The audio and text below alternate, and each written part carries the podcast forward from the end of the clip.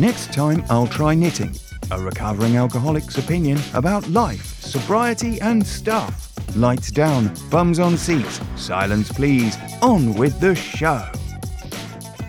I pay insurance for a lot of things, then wonder why I pay the premiums until something bad happens. Then the first thing I do is read my insurance policy to see whether I'm covered.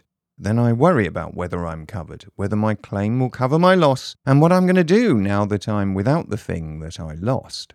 Let's rewind that tape, shall we? Why don't I understand what I'm buying in the first place? Why don't I read the policy documents, understand them as best I can, keep up to date with the changes?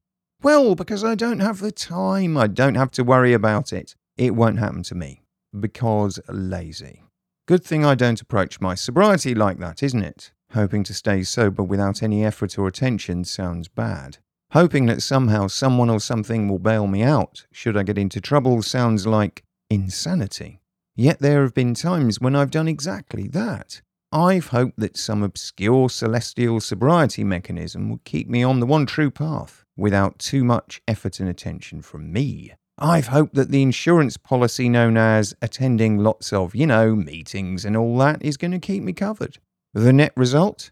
Well, it wasn't fun for me or anyone that knew me. Lesson learned. Well, I say I've learned my lesson. I've learned to take action when life's too painful for me not to. Then I start reading the small print of the contract, checking whether I've paid my dues, checking that I'm still in one piece. You can see the problem there, can't you? Too little action too late in the day. So perhaps I need to stand back and take stock of things, like on a daily basis. You know, the whole prayer and meditation thing. I might go through the motions, but am I really putting myself into it?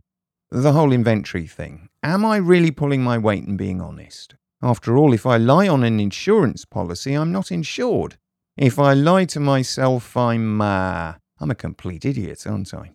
Because all I'm doing is putting off the day when I have to face my truths. So being honest with myself on my own inventory. Okay, I give in, done, check, can do. Which leaves being honest with other people. Am I honest with them too? Well, of course I am. Always, invariably, all the time. Am I fuck? Time to change that too. Being honest with other people also means being honest with them about how I'm feeling today. Not hiding my stuff from them. Not pretending life's okay. I'm fine. Couldn't be better. Time to update my personal sobriety insurance then. Time to get honest with the great insurer in the sky, fess up and get with the program before I have to make a claim and then find out the small print says I wasn't putting in enough effort.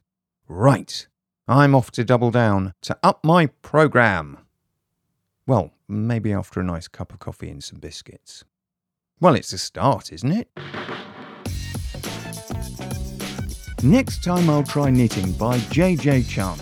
Another episode will appear soon, like a bus, and mow you down when you're not looking. Bye.